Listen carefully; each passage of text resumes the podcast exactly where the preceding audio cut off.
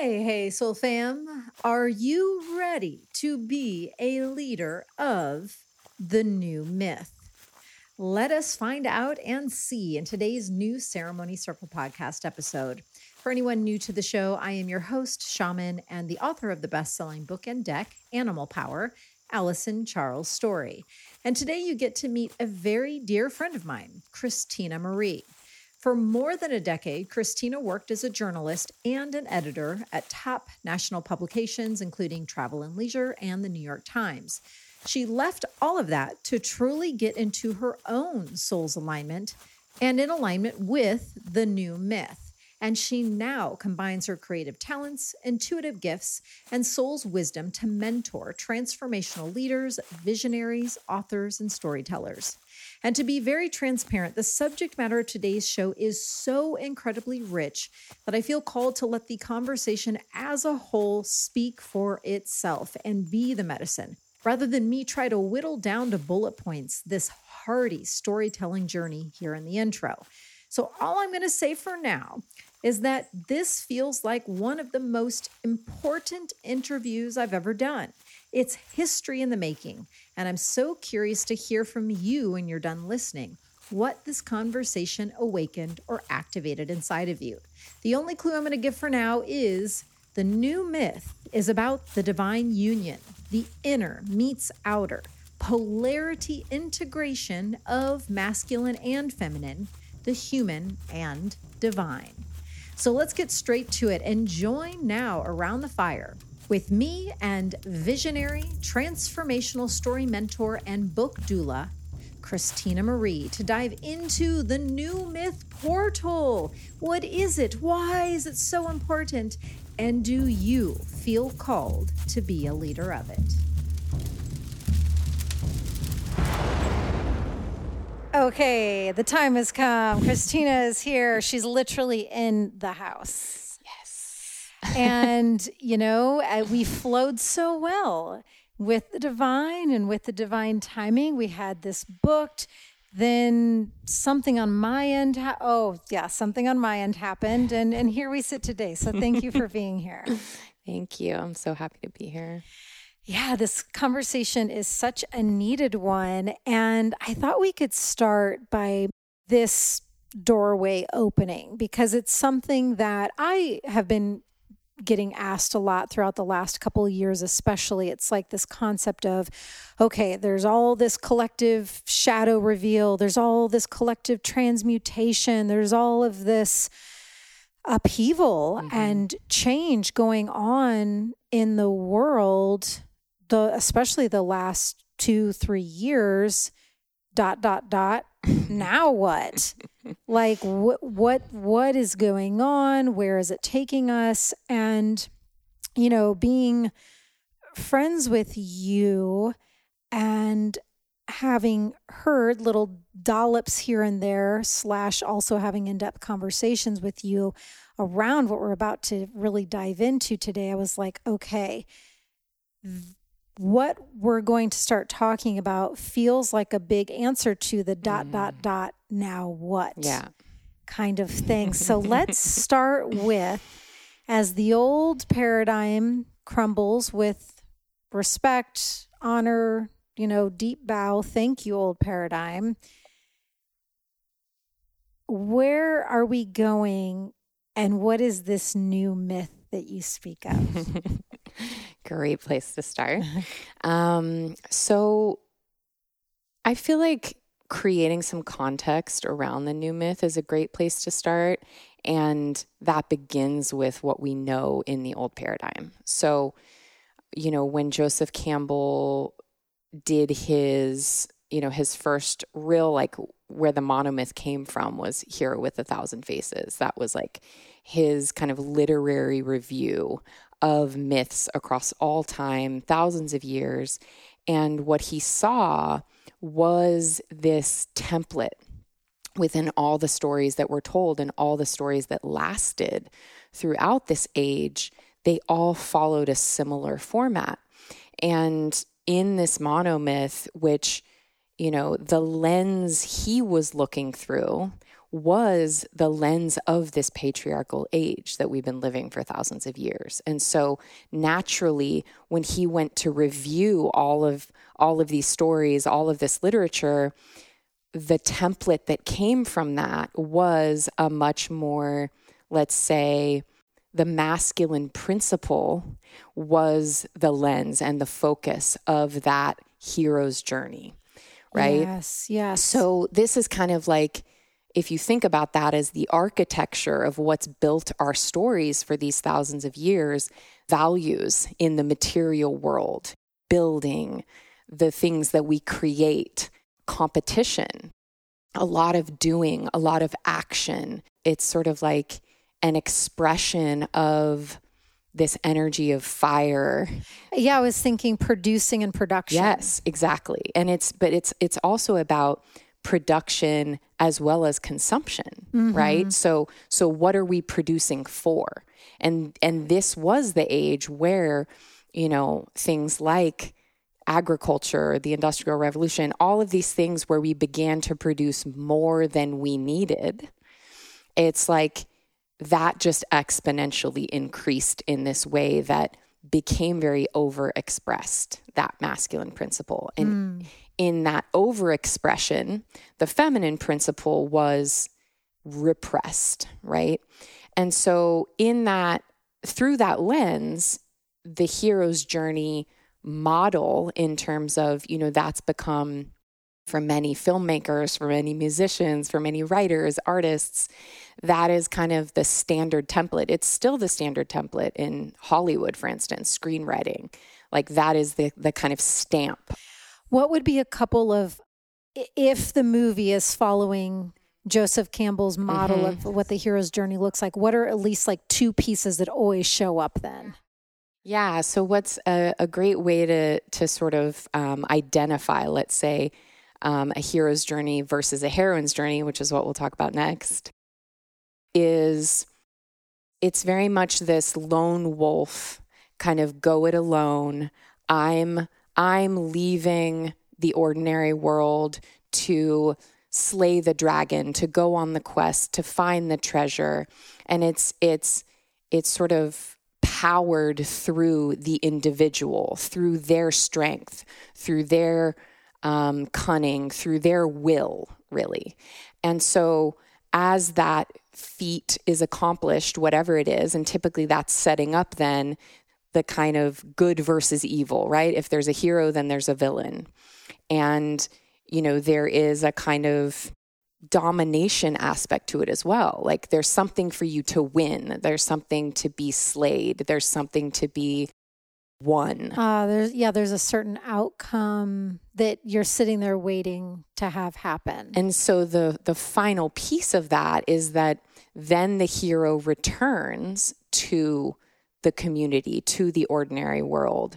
And are they always celebrated or Yeah, it's sort of like like they bring back whatever that treasure was that they won on their quest. You know, it's very like a lot of the Arthurian legends with like the Knights of Camelot, things like that. It was always about the knight going on his singular quest and needing to rely on his all of his his strength, his will, his, you know, it's very much this this kind of solo quest to prove oneself. Hmm. And so the completion of that does you know it comes back to the community to share whatever that treasure is with the community the land the people right? So mm-hmm. that's kind of the completion. Most i mean if you look at most like superhero movies or you know other than the ones where they all kind of come together and do their thing but for the most part it's really about this singular kind of one person saves all and it is kind of this lone wolf Okay. experience right And the heroine? and the heroine's journey so a student of joseph campbell's her name's maureen murdock and she challenged campbell and said i really feel like this journey is different for women and he said no no no the woman is there the whole time she's actually the place the hero's trying to get to and she just needs to realize like she doesn't need to take the journey herself she's present there the whole time that's really where the hero's kind of trying to get to. Mm. And she didn't that didn't resonate with her. So she created her own body of work called The Heroine's Journey. And for Murdock, it was more about a woman. How do women take this journey? So again, we're still kind of within this patriarchal lens. And that is that's the setting of our story still. It's just how does a woman take this journey in a man's world, mm. right? So it's kind of a second wave feminism. You know, it was really about women. I found a lot in her work and I was really inspired. And I've spoken a lot about her work in my teachings. And so I feel like that was a stepping stone. And for me, the new myth and, and what I teach and really what I live is it's less about here is the masculine principle on this journey to achieve something and bring it back. It's also, for me, not about as a woman, it's not about being a woman within that patriarchal structure. And the way Maureen Murdock phrases it is she says the heroine's journey is about a woman's quest for wholeness the new myth to me is really about this inner union of both the masculine and feminine and similar it's such a duh thing you know? it's like you know and typically i find in my opinion the most like brilliant ideas are like well duh kind of like how the book i was you know, I'm taking meetings for four years. What do I write about? And then the animals came to me and I was like, oh, duh. Like, right. of course I'm supposed to write a book with you, for you. and yeah, it's like, yeah, how did the, the sacred union of both the divine feminine and masculine within all of us, yes. how is that not present until yes. so funny. And so, and Murdock's work really does center around that. You know, that is like her her quest for wholeness within her heroine's journey model is also really about that that inner union. And the difference for me in the new myth is really about it being for every human, men, women, everyone in between, just just really able to embark upon this inner journey without we don't have the same setting of the old paradigm in the same way that you know in Murdock's generation we were still functionally right. part of that system. We're now in, we're all collectively yes. in this unique place where the old paradigm is crumbling rapidly. Exactly. Yet the new way hasn't been fully yes. birthed, formed. So we're in this really powerful place. Yes. And that's where I feel the new myth really leads is in that space of the in between when the old is collapsing, the new is not yet formed in this journey, we, our own wholeness, our own union, our connection with God, eternal life, the divine, this journey back to the the feminine, right? The the part of our creative life force that has been repressed, that has been denied, that has been very out of balance in that old system. Not valued enough. Exactly. So it's like it's we're returning to a lot of that.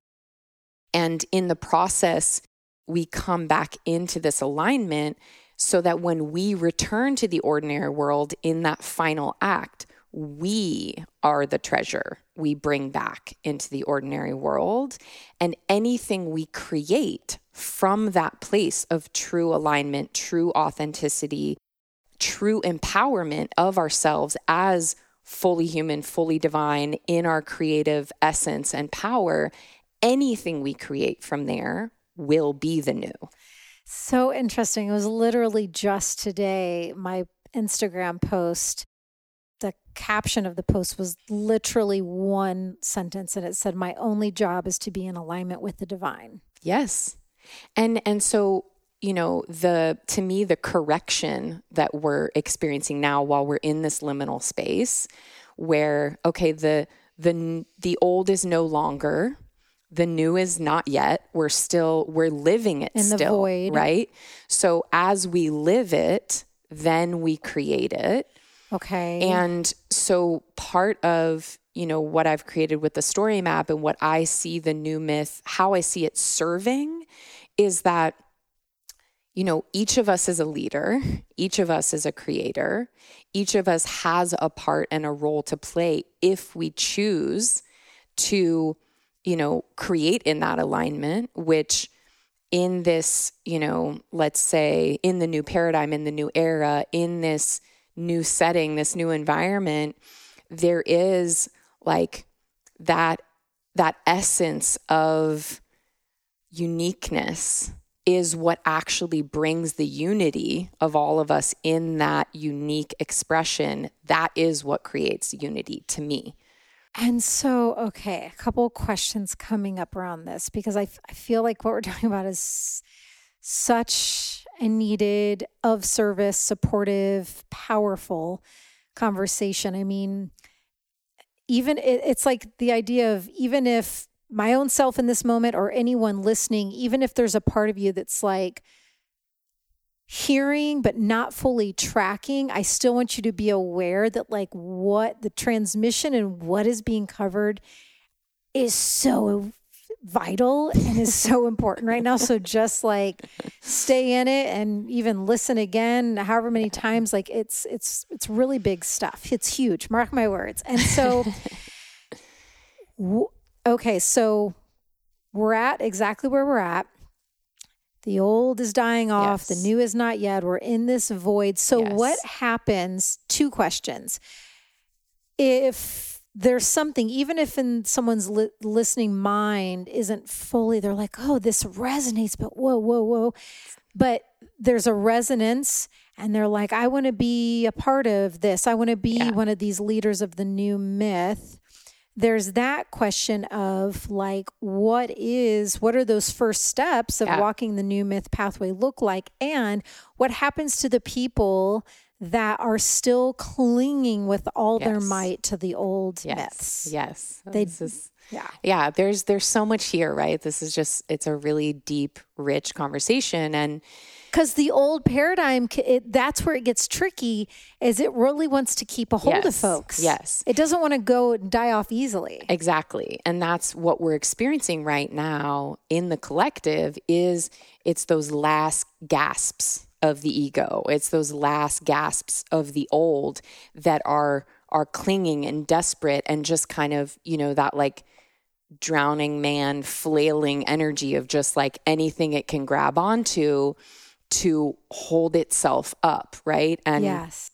And my teacher in Ireland, Derek O'Neill, you know, just had this really powerful metaphor for it that has really stuck with me. And, you know, we see the ceiling fan in here. It's like, imagine that there's this ceiling fan that's been powered by these old ways for thousands of years. And the energy has been cut. The switch is off, mm.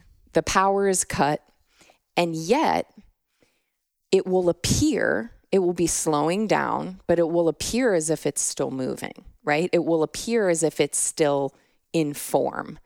And as it slows down, the heat in the room will begin to rise, mm. right?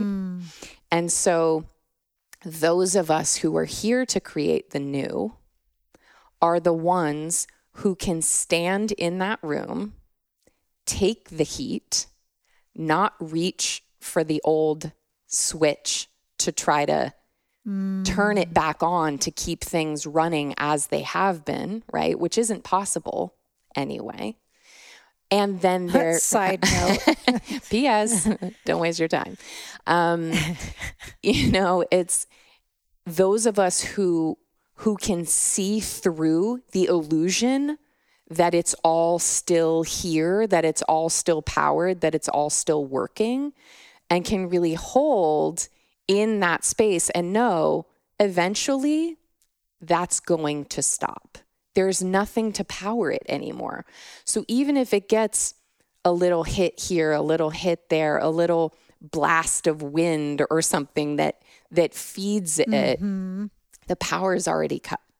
So if you're in that room, even if you know that the power's cut, you might still be reaching for the switch to flip it, right? Right, because you've been fed and fueled in so many different ways that might have felt good and you, that you got accustomed to and i mean the list can go on and on so it's like it's understandable mm-hmm. that one might be reaching for that switch but but part of these thresholds that we move through within the story map which is kind of you know you can think of as like the architecture of the new myth and this is what I work with. This is the way that I work with people in first living their stories, which is what I want to bring it back to with the collective. And then also those who have lived enough of it and truly integrated it are now ready to tell it from this place of alignment and authenticity and real depth in terms of until you really hit the bottom, until you really truly surrender to whatever version of it. I call it many things. We can call it God, Goddess, Creator, whatever works for you. But until you really hit that bottom, that surrender point, that moment, you're always going to be reaching for that external source of power. You're always going to be looking to flip the switch mm. to get that fan moving again.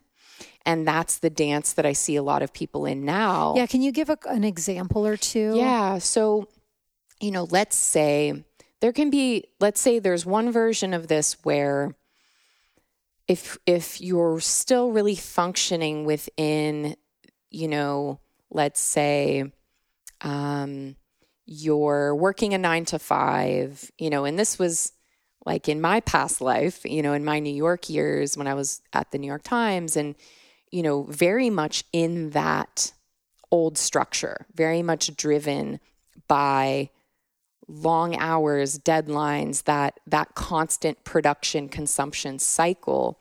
It's like that can be one version of it where you're just you've got so much momentum moving in that system that you know that to cross that first threshold which is the death of the old right? To move into that dark night space that, you know, that can be a conscious choice for some people. Like, this life doesn't resonate for me. This way of creating or working or living doesn't resonate for me. I choose to walk away from this. Or it can be something externally, like we've seen in the world, that can, you know, happen that shifts something for us internally, right? Yeah. So we can make the conscious choice to unplug, or someone else or something else can pull the plug for us, right? Mm-hmm. That's one example. The example that I see with a lot of leaders, which is who I work with, I see you know many of them have already done that cycle and have been creating outside of that system you know as entrepreneurs or many other ways where they've kind of created their own system for service creation, um, their own platforms, you know. A sense of being in one's calling. Yeah. Because you've exited that old system in some capacity. Right. And okay. you're and you're sort of like you're creating your own whatever it is, yeah. right? And in that case, what I see happening a lot with with many people now is that they've created something that did work really well, that did resonate, that was aligned for them for however long, you know, months, years. And now, because they've integrated it, because they've done the full cycle and the full wheel, they're being asked, they're being shown, hey, this isn't aligned anymore. They're, because it's worked so well in the past, mm. or because it's, you know, um, it's been of service. It's helped so many people. It's already out there. It's already created. Why not let it? I'm known for this. Continue. Exactly. It's like there's a lot of identity that can be built in that as well.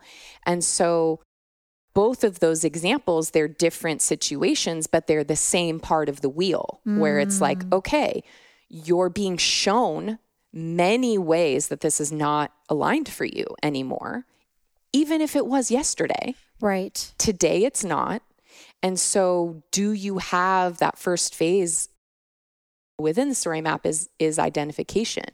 And so it's like, okay, if you're identified with this external world as your authority in any way, whether it's something you've created yourself that was aligned for a certain period of time that is no longer, do you have the courage to let the material go, to let what you've created, you've produced, to let that identity go, Yeah. you know, especially for those of us who have become known for something or who have created something that's been very, you know, of service.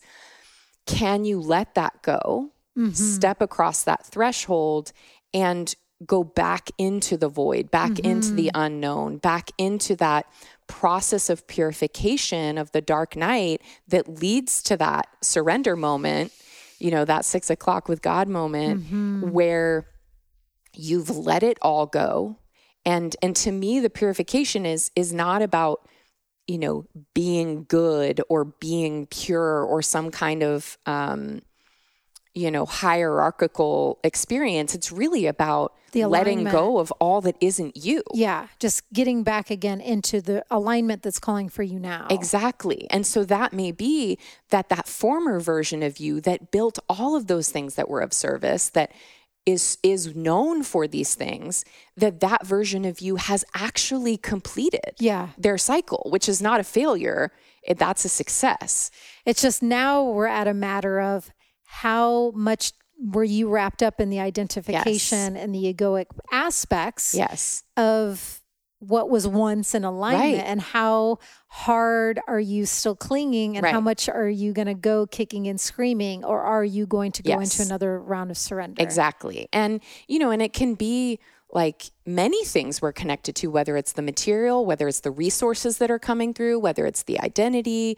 um, whether it's a team we've built, you know, that we don't want to let down or, you know, Right. that we're supporting. It's like there's all kinds of ways we can grasp to whatever the old thing is that's Yeah. ready to go. And so, you know, collectively, there has been this kind of external unplug, you know, that's happened for many people that were just on that wheel of production. And Totally. And, you know, for the most part, for a lot of folks, like everyone around them was in that wheel Yes, too. And so it added to the distortion was the way Yes. forward and most likely going to continue to always be the way forward because everywhere they looked, everyone was still in the same Yes. hamster wheel. Exactly. And so, in that first example of for people who are still maybe working for a corporation or working on a team or whatever that might be, it's like for them to maybe be the first one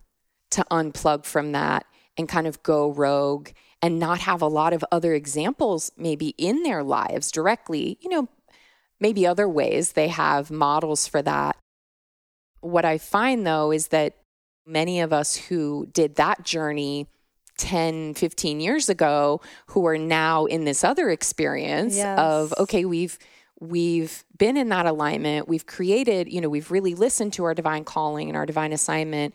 We've created something that's really of service and now we're being asked to let it go again Yes. because we've succeeded in completing that cycle and now we're being asked to lead in a new way and we don't have a map for that. We don't have a model for that. Yes. I cannot tell you in this freaking conversation it's just like pew pew pew pew pew pew, pew just like flashing me to my own journey yes. and like because yeah however many 10 12 whatever how many years ago it was that i had my initial veil lifting divine intervention and yeah being shown the visions of i mean at this point, I've been doing this long enough that, yeah, I, I am one of the older folks and I've been, Yeah.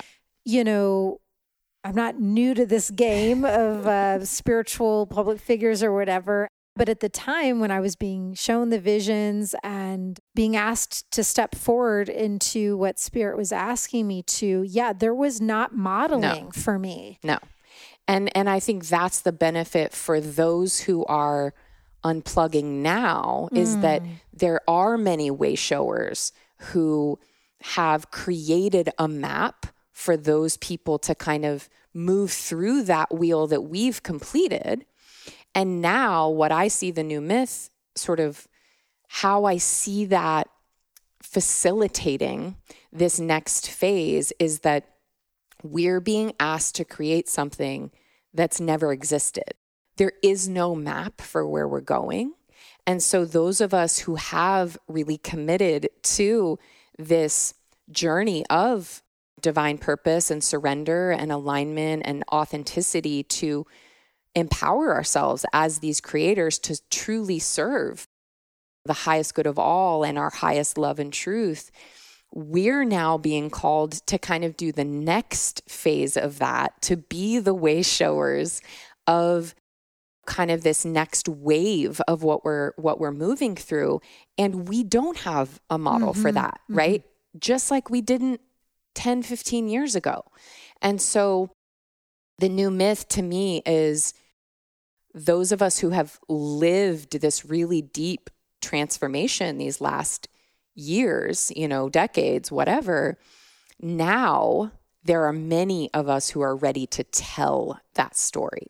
And when we tell that story after we've truly lived the depth of it, not just trying to bop in and do a quick little shadow process and mm. then come back and now I'm a shaman, it's like, no, those of us who have truly lived it, now it's our time to tell it and as we tell those stories of transformation in a way that creates transformation for the reader, which is the work that I do, it's like really understanding the archetypal relationship and the bridge that you're building for people by using your story as the teacher, not by practices and the how to guide. Exactly. It's your story, your life is the teacher. Is the how-to guide. Yes. Well, okay. Let's t- let's okay. Let's just breathe for a moment because and let everything drop in uh, another layer or ten. let everything that's been shared settle within us if that resonates and you want to invite mm-hmm. it in mm-hmm. to let it settle. Okay. Okay. Before we keep going forward, mm-hmm. Do you have any hypothesis or ideas of for those who have done a cycle or a wheel of you know this whole this whole journey so far mm-hmm. and, the, and they they've gotten into better alignment with their calling but if they still cling on and still want to like create in that old way like what do you think is going to happen or mm. i don't know like what what might be one potential scenario or example if they just remain so steadfast like let's say they didn't realize how ego identified they got mm-hmm. with what the, they had created right. as an entrepreneur in the last 6 years and they're just like come hell or high water I'm still going to go this way. Yeah. Like, what might happen? Yeah, I feel like this is an interesting example in terms of how we're we as creators, right, which are our higher creative self that's, you know, not bound by time, um, that version of us is is co-creating all of this with us, right? Mm-hmm. So anytime, I mean, like I'm sure you can think of some examples where a message came through and maybe it was clear, but you sort of created some confusion around it, like, oh, I don't know what that means, or like, oh, I'll come back to that. Or I know for me, there have been times where I've gotten a clear, like, go left instead of right. And logically, or like in terms of the momentum or like what was already moving, it was just sort of like, oh, yeah, I see what you're directing me toward, but like, I need to let me just complete this and then I'll turn my attention yeah, back over I'll, here. I'll make the left turn in two months. Yeah. It's like, it's like, oh yeah, yeah, yeah. I see that. No problem. Yep. I'll, I'll go check that corner of the room in a minute. I'm just going to finish up over here. It's like, we will always be receiving direction externally, internally, like, you know, through the channels of our friends, our clients, our loved ones a sign on the wall, a song on the radio. It's like, you know, the animals. We're we're always in that co-creative field. And if we're moving too quickly, either for the messages to reach us or for us to to actually process and integrate what is being shown here what am i truly being asked to do Mm-hmm. and you know if we're or just straight up ignoring it right we might just be like that sounds nice but It feels I- good this way. yeah, it's like I don't okay, sure. You know, even for me it's like I think of what I'm in the process of creating now with the publishing company. That came to me years ago. And I remember thinking like, "Oh, that's I mean, that sounds like a whole operation. I'm going to need a whole team for that. That sounds like a whole thing. Like maybe in 10 years, maybe in whatever." It's like life brought me the circumstances Mm. to create what I'm here to create. Mhm. And not that I was resisting it, but I can say it came through before the moment where I actually accepted it. Right. Okay. And so in that design, it's like the messages will get louder. There will be circumstances that are created for us that will unplug the fan. It's like if we're creating through our own limitation and our own will, and we're continuing to just kind of muscle forward, Crank. you know, and do that kind of grind, crank, like keep it going Right. you know, energetically, like we can kind of muscle our way through it for a bit. What will we create with that energy? It will not sustain itself because that energy is finite.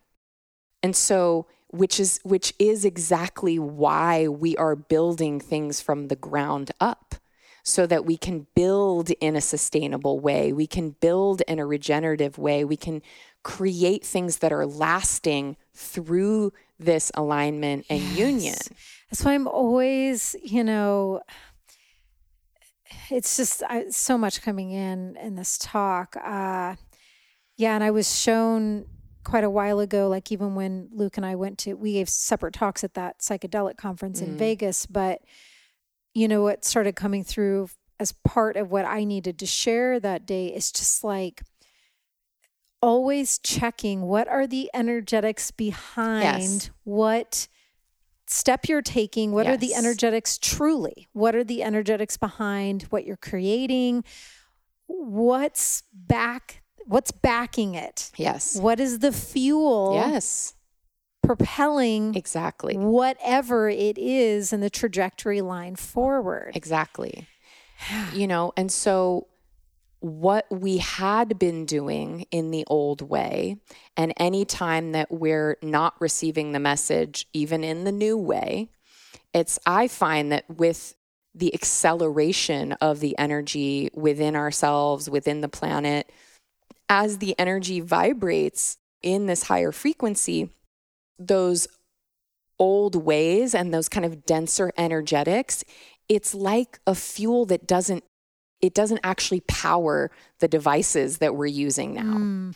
So, do you think it's going to be kind of like a, a domino effect in the sense of, let me try and find words for what just came in, in the sense of, okay, let's just use Instagram or social media. Mhm. Um, and, and some people's ways of leading or being a public figure in the spiritual space is just like, you know, pumping, pumping things Yeah. out like, oh this this concept is big right now i'm going to teach about this concept or i'm going to create infographics or art around this concept because this is what most of the world is talking about and just um and moving from a bit of or a lot of that old system let's Yeah. say that's the place from which they're on social media for example Yeah. from and yet as that way is disintegrating crumbling dying off. Bear with me while i'm trying to figure this out. Like if they continue in that way and that is no longer the proper fu- fuel for the new Yes. myth way will simultaneously the collective as they start to pick up on the old way is not resonating Yeah. anymore and there seems to be this new gateway opening Mhm. will that old way of creating social media content speak less and less to more people?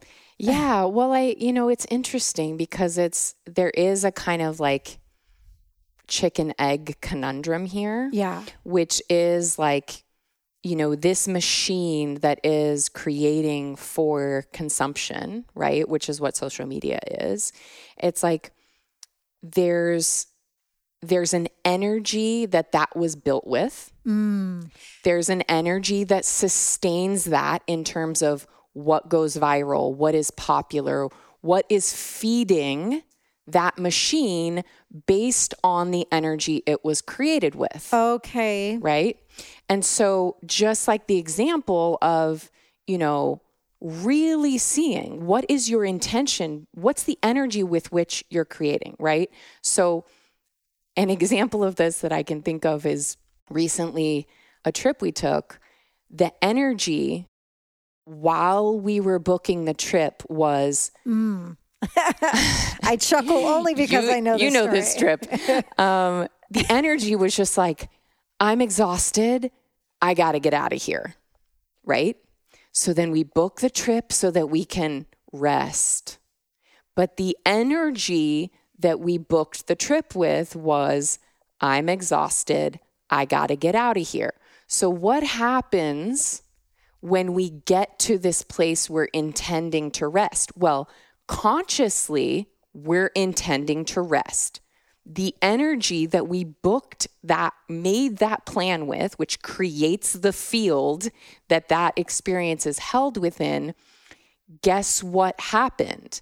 Each place we arrived to, there was some kind of problem, there was some kind of issue. That was the exhausting cycle that continued, mm-hmm. right?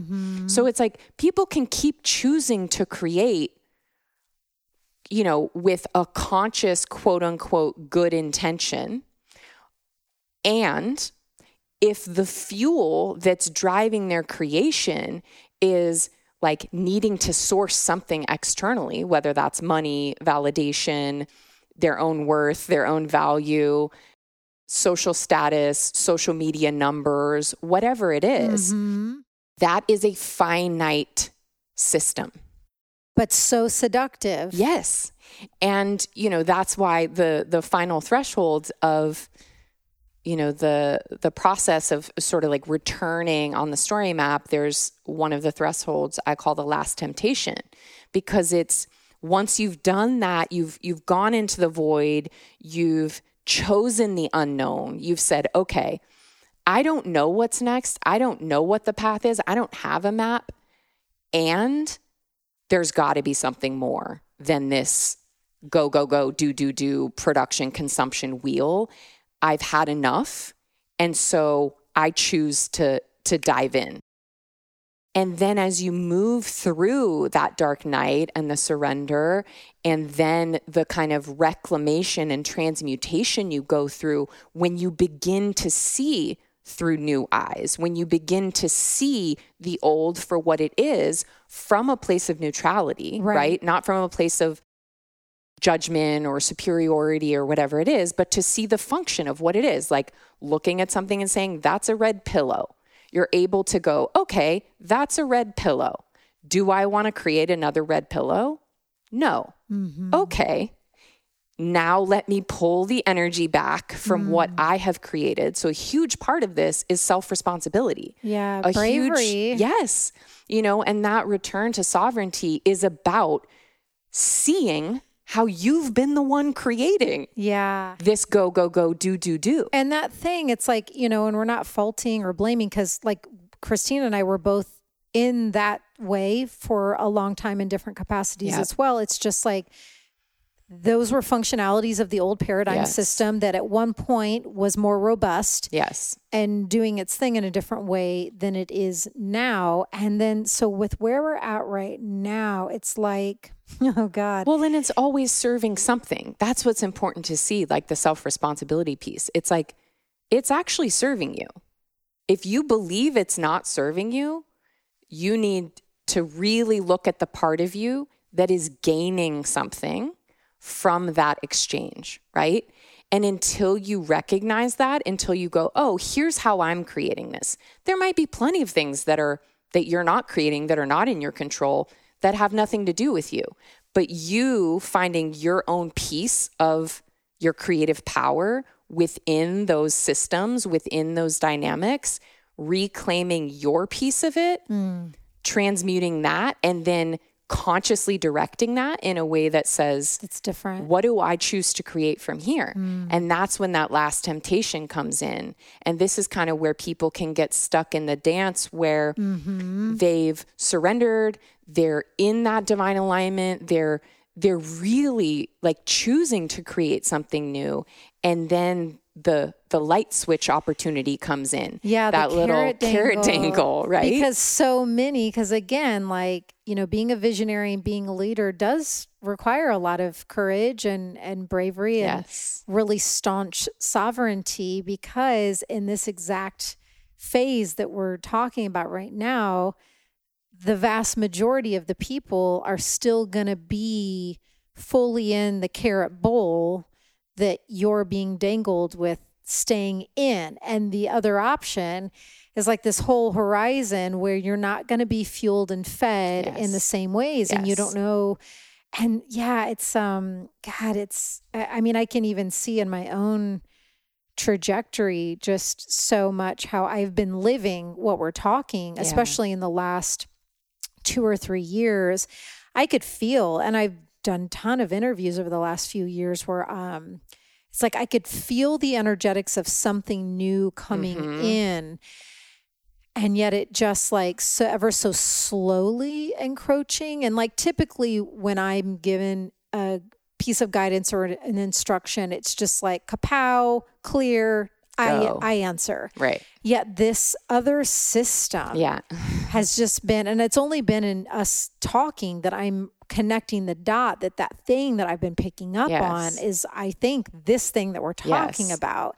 This big system, because I've I've said you can go back into whatever interviews where I'm like, I can just feel this whole new thing that's wanting to be born through me yes. and that I'm to birth like it's just hasn't fully revealed itself yes. to me yet. And I have been in this with this living this for you know like i said the last few years. And i can witness as that has simultaneously been ever slowly stepping moving mm-hmm. forward but not fully revealing these other ways like all these other transitions and transformations simultaneously happening with that new system encroaching. Yes. And and I, I think for the most part, I, I, you know, I'm not trying to like be a bragger, but I have been with these converging different systems in a pretty darn good way. It's like, oh, now we're moving to Texas. Yeah. Oh, okay. oh, now I suddenly feel more passionate about talking about being a homemaker than yeah. my, the fact that I used to be a television host. That's interesting. Right. You know, I've just been like in these intrigue yes. spaces of how much my life looks, feels, functions so differently and in such foreign ways than ever before.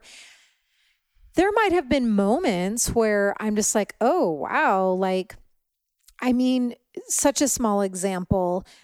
I'm giving a talk. By the time this airs, I will have already given the talk, but I'm uh, in a few weeks going to New York and um, speaking with different people. And I just said to the event organizer, you know, here's my about page because they asked, like, you know, all the collateral, the pictures, the bio. And I said, here's my about page. Just pull whatever you want from this long, long bio. Mm-hmm. You know, I'm not a spring chicken. I've lived a few years. like, just take what you want. And it was so funny. Um, when their landing page for this event was done and up and running and they were promoting this event um, when i just scanned so i could promote it too and i went to that page it's like i was laughing because the sections they pulled from this very long bio that i have were like literally two tiny little paragraphs that just said you know that i live in devotion to the calls and i'll be at the event. And i was like and it didn't list any of the like Forbes, New York Times, yeah. speaking in front of audiences of 15,000, all the things right. that are more of that old model. Yes. And it, it's such a small example, but yet example of everything we're talking about because I did have a moment where I was like, "Oh, I better e- I I should email them because like this isn't like a substantial robust mm-hmm bio that's representative of Right. all that I've accomplished Right. and done. And then I caught, but I caught myself and I was very consciously with this whole thing, Yes. this dance. And I thought, huh, but wait, all of this freaking media, this, Mhm. HBO, this, featured this, and all of these media outlets that are constantly only fueling the old paradigm Yes. ways. I was like, no, this is fun, Alyson. Okay. like, certainly there are going to be a lot of eyeballs that go on this page and perhaps see my picture maybe for the first time and learn about me for the first time on this page. And this is like the whole conversation we're having because what they're going to learn about me on that page is what truly at the end of the day they should be learning about me Right. that I live in devotion. Right. And that's about it. Right.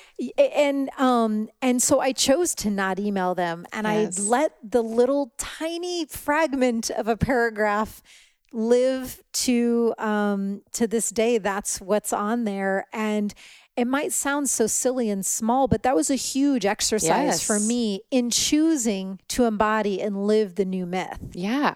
And what I feel is like as we as we come into, you know, there's so many identities that we embody in a single day, right? So many roles we play just in being our authentic selves, right? It's like you know, whether we're shifting from you know, creating a new home to running an event to, you know, communicating about something we've created to putting posts out. It's like we're we're in so many roles and so many identities in a single day and none of them are wrong.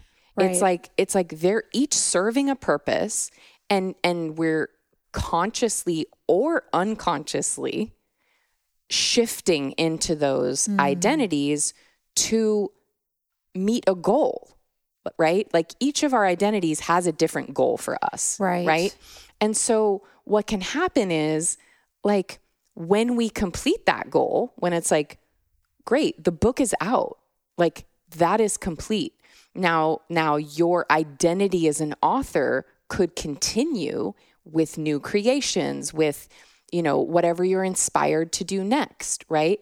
But this version of you is complete. Mm-hmm. Uh-huh. And so, what we often do though is we're kind of accumulating those because of our bios and our resumes and our whatevers to be able to say, hey, I've checked all these boxes. I'm legitimate, right? It's the same thing right. like being in New York. And it's like, okay, once you drop this name or that name, you're okay to talk to at a party or you're welcome. Take a meeting with. Exactly. Yeah. Right. And so within that old system, there are certain of those like flash your card to make sure that you're allowed into this room within that old system. And right. it's so funny too. Like the other day, Luke is working with some new members on his team, and um, so sometimes they're here as he's working on certain projects or podcasts, and um, and so the other day, this is, oh, we're speaking of literally as I speak of Luke, he walks through the door. Um, Hi, honey.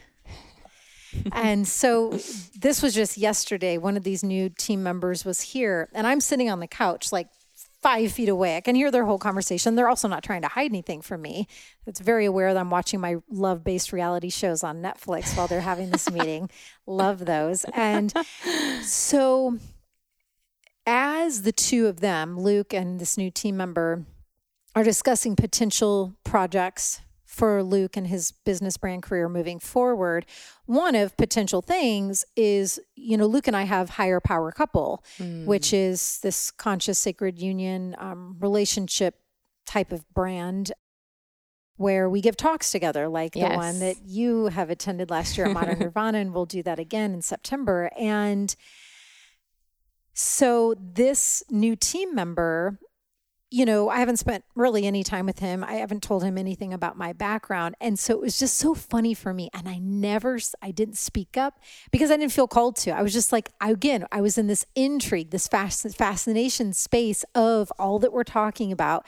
So I'm sitting on the couch hearing this new person who doesn't know my background, who doesn't know all that I have lived, done, embodied, accomplished, all these things. And he is like, So, yeah, with this, you know, higher power couple stuff, does Alyson have an audience? And, um, and I'm like, oh, this is fun. You know, I'm like, I'm just, you know, I'm just like, I'm just so, this is fun. And so I just sit and I listen. And I think where where I'm having this experience is like, wow, yeah, this man who's been based in Austin and he's not really in the spiritual space. That's not his his lane. He loves my book and he's obsessed with that. But that's pretty much the extent of that he knows of me is that my name is Alyson and I have authored Animal Power. And so I thought, huh, this is so cool that yeah, there are people that I meet that just see me walking around this house, that they come over to have this meeting. And it's fun for my brain to think like, oh wow, like they literally could just think that that I am quote unquote just a homemaker, right? Or that like I'm just this woman who's Luke's wife. Right.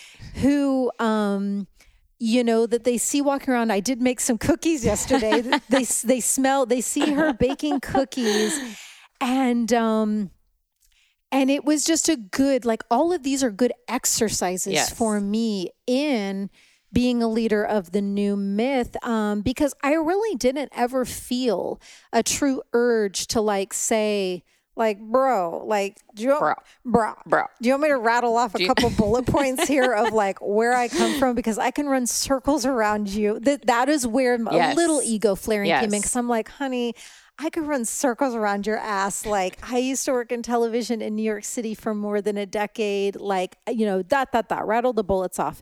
But I felt content to sit on that couch, Yes. watching my love reality show on Netflix and letting him think whatever the fuck Right. he wants to think about me. Right. And I was truly at peace with that.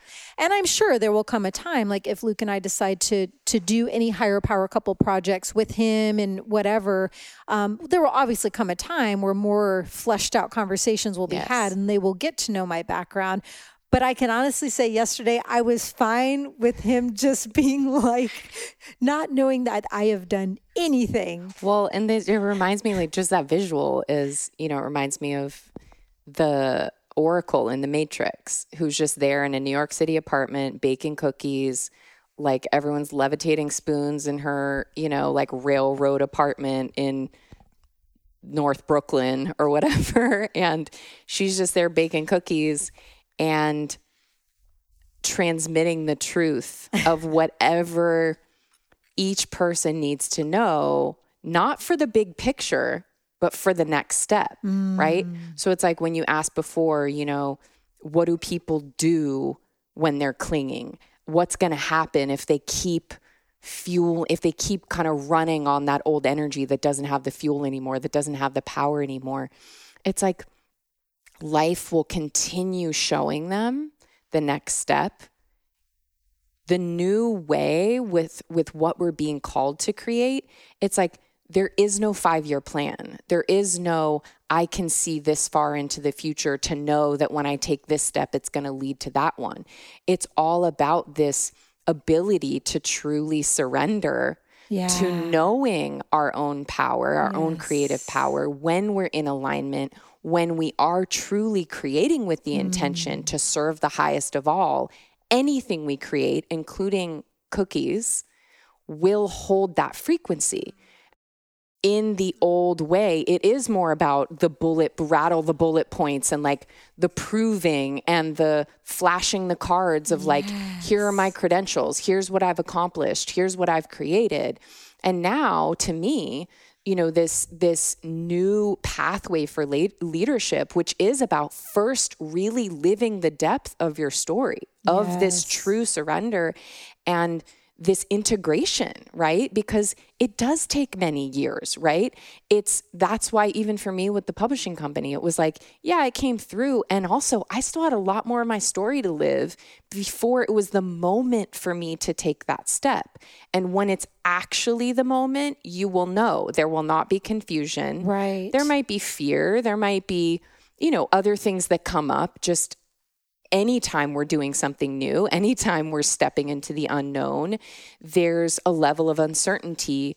And in this new way, we we align with that. We become that in a way that we're not fearful mm-hmm. of taking the next step just because we can't see what we're building two miles away. Yeah. You know, and that to me is about that return to the feminine. It's about that creative feminine principle. Openness, receptivity. Yes. And just the, you know, in the presence of, you know, the field of all possibilities, there is no certainty. There yeah. is no one way. And so really opening to that first, and that's a scary thing for people, you know, that's that's why the first threshold is death. It's like yeah, you're going to a part of you, yeah. many parts of you will die. The old is meant to. Mm-hmm. It's not because you failed. It's not because even that there was anything wrong with those ways. It's just what have those ways created? Is this what we desire to create? A world that's imbalanced, a world that is constantly creating and consuming and producing and not living not fueling itself not in harmony with our resources and our planet and each other you know do we desire to create more of that? Well the tipping point you know we got to is there's enough of us who are devoted and committed to creating something new that those of us are hi baby cookies in the house she wants to sit on your lap come i sit. think come you sit. might have to pick her up she's a little portly come on want to come she wants you to pick her up you want to come okay let's see let's see if we. she's a heavy gal let's see if we can pick you up Cookies okay, decided cookies to. She's been up here the whole time, but she was napping. Now she wants to play a, a bigger She's role. presiding. Yes. She's like, okay, I've got something to say. Oh, kisses. cookie? Pardon but our brief cookie kiss break. this was our refuel yeah. of the feminine. Yeah. So, you know, there's enough of us who are living the new, and we have been long enough that now it's coming into form.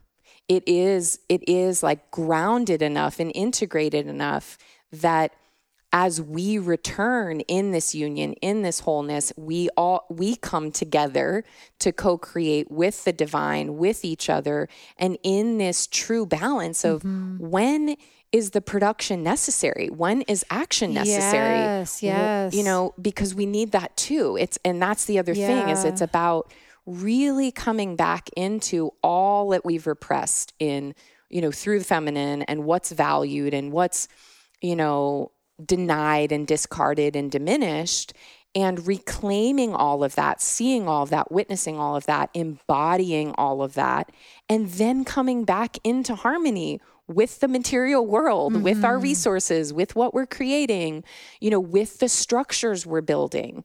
And so in this in this pathway of the new myth that many leaders are are being called to release, let go, like reimagine, reinvent themselves mm-hmm. in ways they have created these incredible things that have been of service, created a lot of resources, created so much in this world of form, and yet that is complete. So as yeah. that completes, it's like, how can we be in this natural cycle yes. with creation? Oh God. I mean, I again I've been I've truly been living this and yeah, it's been so beautiful and powerful. Overall, I really trust, but I um and I've been doing it for for a long time in terms of just letting myself be instead of do and I put in the work and I paid my dues to get to a place where somehow I have had the the miracle to have manifested a life where I do now have a partner and I don't have to carry the load on my yes. own in New York City like grinding it out, yes. pounding the concrete jungle like trying to sort out rent and all the bills by myself while I'm also celibate for five years and all of the things. like now, my life, like through my devotion and yes. dedication and really walking the path and living in accordance to spirit, my life does look completely different. And now I've arrived to a place where through my devotion and spirit led miracles, um, I am in a position where I don't have to sort out all the finances and bills on my own, which has afforded me the opportunity to let go and relearn again. If I go full in with the divine feminine, how does that feel in my body? How does that function and move in my daily life? What does that create? And Cookie, leave it. She's starting to distract me. Cookie, we love you. We love you. But all of your licks and stuff, we love you so much. You can lay right here, maybe, but no more, no more bites. Or Let's uh, maybe see. if she doesn't, yeah. yeah. I'll kind of put the arm. She has allergies here in Texas, and so that's what she's trying to tend okay. to. We'll but all I can, can see is like her chewing on herself. So, what would you be inspired to create when you're outside of that wheel of going, going, going, doing, doing, doing. And so far, it's not shit. It's like what I'm inspired to create is learn guitar, which you know, you know, is amazing, and that feels incredible. What I'm inspired to create is a baby. Yeah. It's you know, it's things totally Yes. completely 100% foreign than any of my previous mm-hmm. creations and and and it's great but simultaneously what comes with the willingness yeah. to allow all these different completely foreign shapes of birthing and creation to come forward is yeah all the identifications of yes. the old creations are dying off right and so yeah it's this wondrous new world and way and i don't know yet like i can feel something kind of coming in a little closer but I don't know yet. Like, yeah, there's a possibility. I don't know, Animal Power Volume 2, possible idea, but I I don't know yet career based wise what I'm really feeling called to do next. Right. Like, is it another book? Is it another card deck? Through all of this, the only thing that I am like, okay, I, I feel called to hold the line on is Ceremony Circle podcast. Yeah. And so I continue to allow the storytelling medicine and, and yes. all of this um, to continue. But career wise, for the last number of months, I mean, we're talking actually, it's probably like the last couple of years. Because especially once I wrapped the book, and then what was left was just to let people know that it exists truly work wise, like I've just been holding the line with Ceremony Circle podcast right. and letting all of this new myth come more alive for me right. so that I can then create from the new myth energetics. Well, and so, you know, this is such a great example, which is there are so many seasons of creation in our life, right? And because we've been conditioned and all of our, you know, our education, our family systems, everything around us has conditioned us into the old ways, the model of what does it mean to create a good life? What mm-hmm. is how do you define success? Yeah. Right. And so as we begin to explore not knowing, as we begin to explore allowing ourselves to be and allowing ourselves to feel and know and express our value when we're playing guitar and getting pregnant and painting and whatever else it is that we're feeling inspired to mm-hmm. create there's a much deeper conversation this goes into right around resources and and how we live and you know there's still bills to pay and there's still food to eat and all these things. And also we've created that system. Right. And we've fed that system and we've bought into that system. Yeah. And we can create something else because I feel the kickings up of like, even though I've been allowing this new way for like the last two plus years, and I'm healthily with it the majority of the time, but that productivity yes. fiber that got so enmeshed and ingrained in my cells, my own fibers, my DNA, like that was so entrenched it still rears Yes. up pretty darn frequently on the days where it's more of a just truly just being Yes. day, being with the dog and the cat, being in the hammock, being outside taking a walk in nature.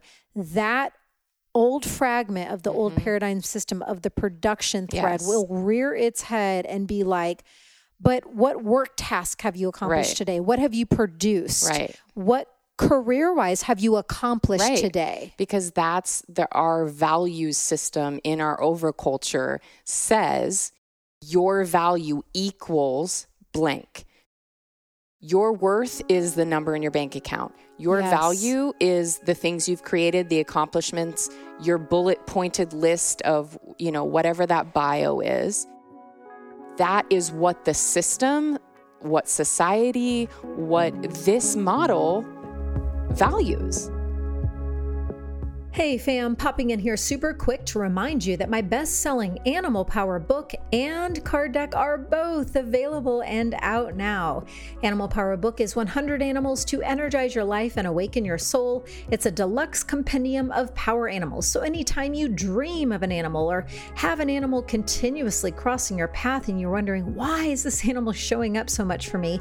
Just pop into my beautiful book that also has a gorgeous full page color illustration of each animal to learn its wisdom, teachings, and meanings so you can more deeply understand why that animal showed up in your life.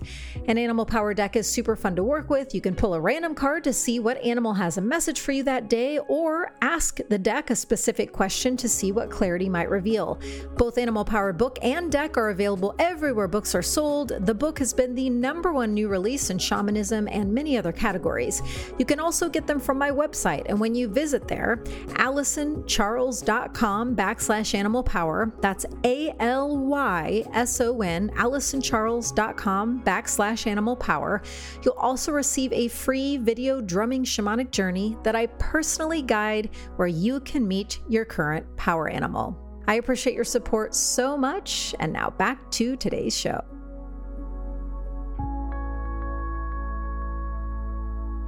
So, how do we bravely keep walking the new myth way when all of what you just said still exists a lot? Yeah. And so it's just, to me, it's about choice, right? Everything, all of this is really about choosing to see your own responsibility in what you've created, how you've participated in that system, and whether or not you desire to keep doing that because there are plenty of people who do.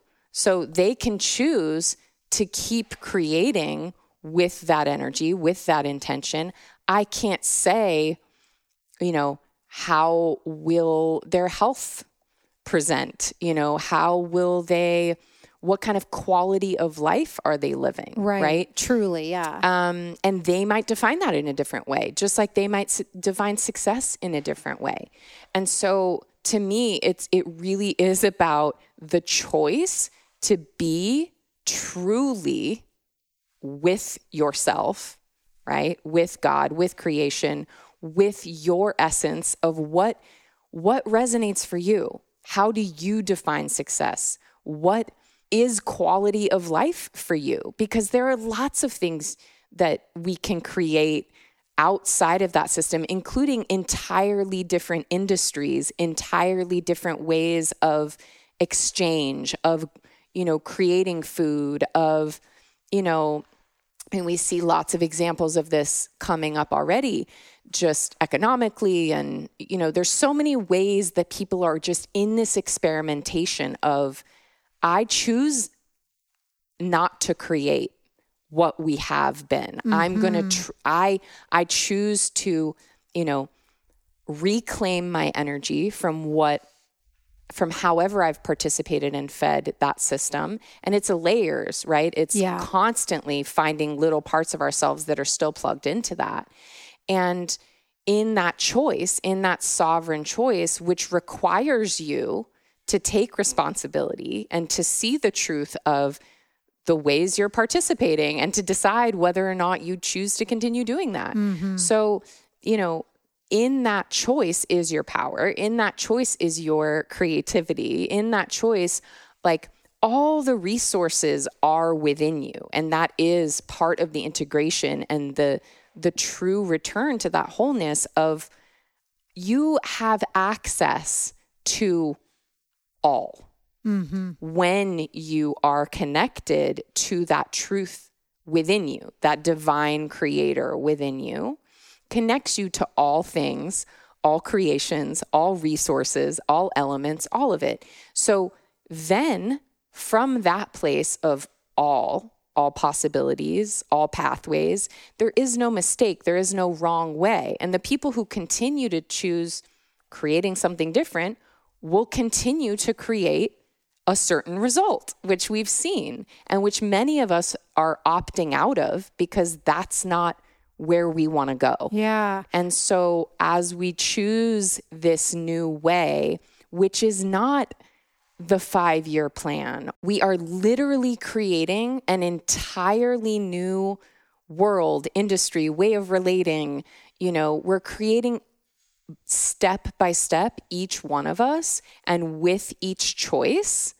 And there is a kind of liminal space of the in between mm-hmm. where there is still part of the old that, you know, we're all we all still pay our mortgage you know we're many of us are still getting food at the grocery store like you know there there is a kind of uh-huh. process to a lot of it right and it's to me it's just about like understanding where your creative power is going where you're sourcing externally where you're out of alignment with whatever it is you value whatever that definition of success is for you. And, you know, for many people listening, their call will be to truly like make the choice to really live their story in a deeper way, to go learn guitar, to, you know, move to a different city, to try something they've never tried before. That will be their calling. And then for many people who have done some of this deep work, who are the way showers, who are creating the new, that next calling might be to tell their story. Mm. It might be to, you know, have that part of that integration and part of the medicine that they offer be the truth and transparency of the journey they took, which. Mm you know they can't create a map for someone else. They you know all i can teach you is how to be me. That's not functional for you. And if i can from a place of, of real truth and transparency and self responsibility, like choose to share this story of what my experience was and offer it in a way that not to teach you, not to fix you, not to heal you, just really as an offering of this is how I experienced this universal journey that we're all on, this cycle of transformation mm. that we're all living. Mm-hmm. And, you know, the reason that I think of it as, you know, or call it the new myth is because I see this kind of soul extension of the Joseph Campbell, you know, 2,500 years from now, 5,000 years from now, who's looking back at this time of great change that we're in, this, this time of transition that we're in between these ages and then they look at all of the stories that were told, all the books that were written, all the art that was created, you know, everything that was created from this period of time. What I believe is that what they will see embedded within all of that is this transformational process, which when we when we offer that and share that and tell that from a place that is truly personal and unique and transparent, that serves, it's like a mirror for people yeah. in that universal way that they can see themselves in a new way through the clear reflection of you. Yeah, I think you hit on some of those key words of um, transparency. Mm-hmm. I forget what the other two were, but I took this from your website. Writing from the heart with nothing to hide and nothing to prove is what transforms the lives of your readers. True stories are like messengers that spark other hearts and souls to ignite their remembrance. I know this is like a big or slash loaded question, but in you being a book doula and working with so many authors, especially authors that are visionaries and leaders of this new paradigm, new myth, um, are there a couple of examples of things you've heard yourself say over and over again to these authors of like that helps them really step into that place of nothing to hide and nothing to prove? Like really truly all in all out honestly telling your story because mm-hmm. that's not the easiest of feats. Right. And so that's why, you know, the story map process was born from me repeating the same thing over and over again with everyone who came to me and you know they knew like yes i i spent you know my time in publishing and worked for the new york times and did all these things. They knew that part but they knew that i was kind of like behind the scenes doing the deep work and traveling and sitting with these teachers and you know that that was really my heart and my soul calling.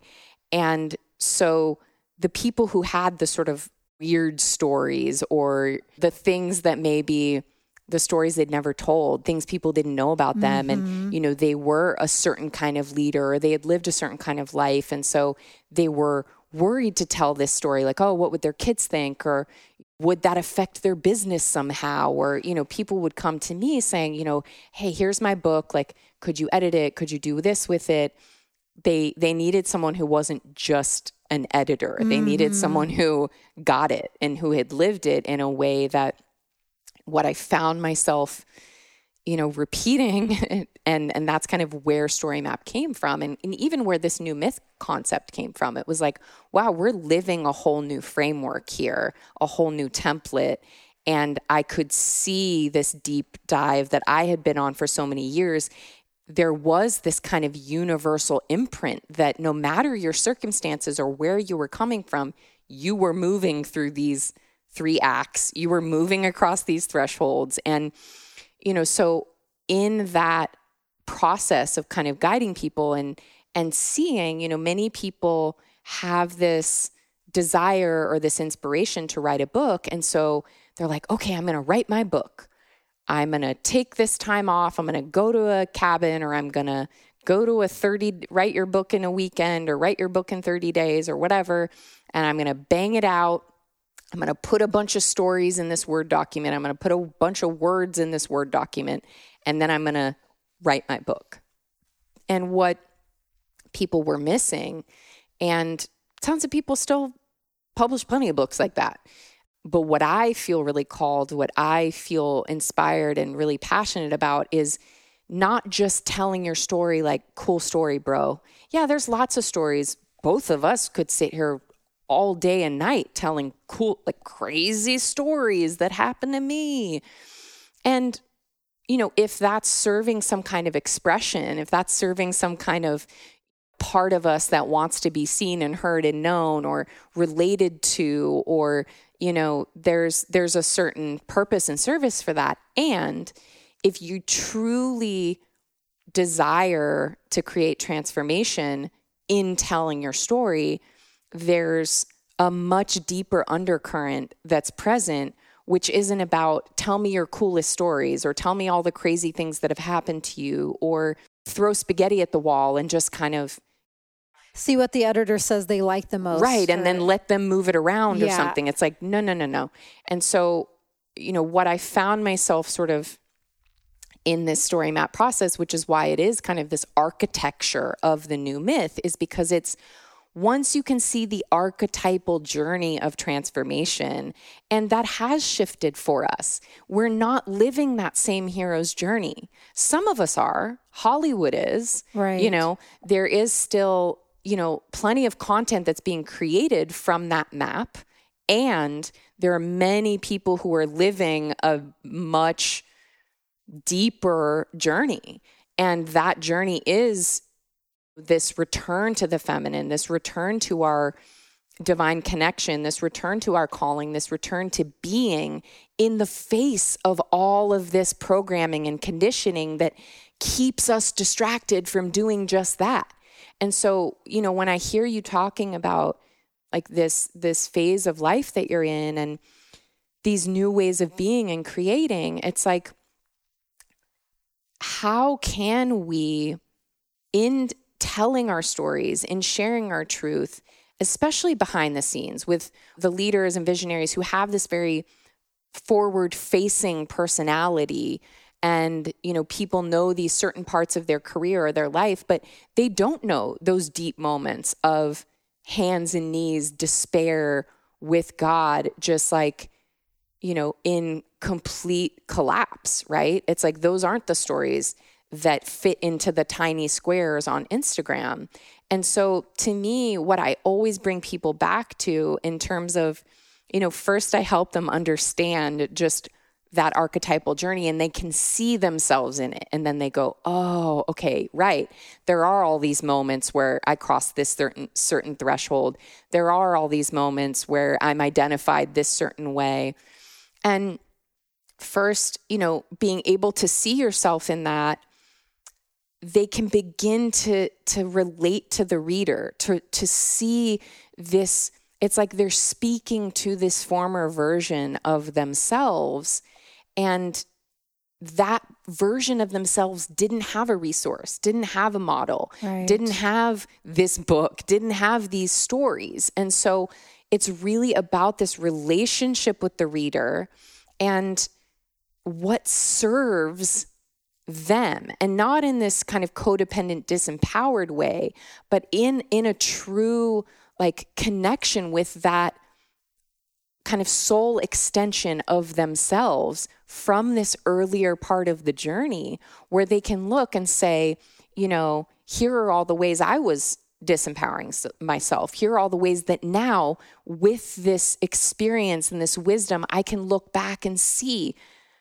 I thought I was creating this thing, but really, you know, my intention or my motivation was something else. It was mm-hmm. something subconscious. It was something you know rooted in the the need for validation or whatever it is and it's like in that relationship first we need to understand ourselves and to have journeyed deep enough within ourselves in this process this is what i mean about living your story first it's like we can't take people anywhere we haven't been yeah and you know a lot of like i'm not the person to come to if if you want to just bang out a book and be an expert and do your like five easy tips on this thing. Like that's just not i'm not interested in reading that. I'm not interested in creating that.